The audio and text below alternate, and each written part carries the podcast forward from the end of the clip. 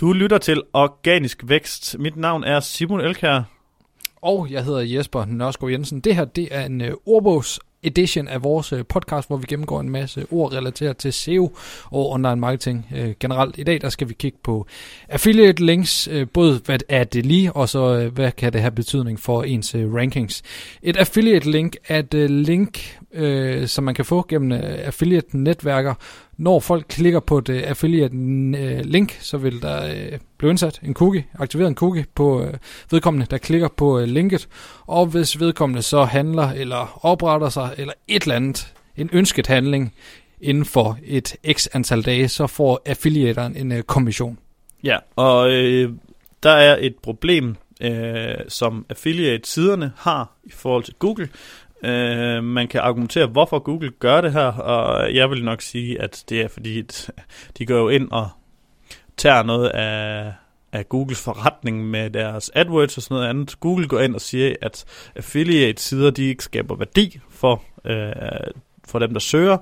Du kan måske argumentere for det modsatte, hvis du selv har en affiliate-side.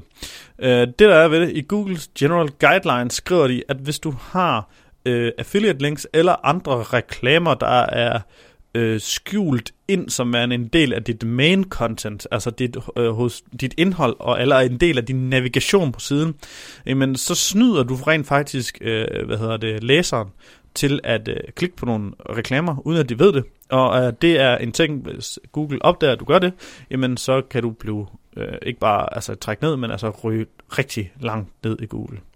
Og så er der også det med affiliate links, at du skal huske at markere, at der er tale om, øh, jamen, altså, det er jo sponsoreret links, så på en eller anden måde skal du fortælle brugerne af din øh, side, at der er altså affiliate links øh, på den her side. Det skal ja. man øh, op, oplyse om. Altså en ting er jo forbrugerombudsmanden, øh, hvor at igen de retningslinjer, der kan være omkring det, de er nok i meget under udvikling lige nu, så vi ved ikke, hvornår du hører det her, mm. om det er hvad reglerne ender med at være.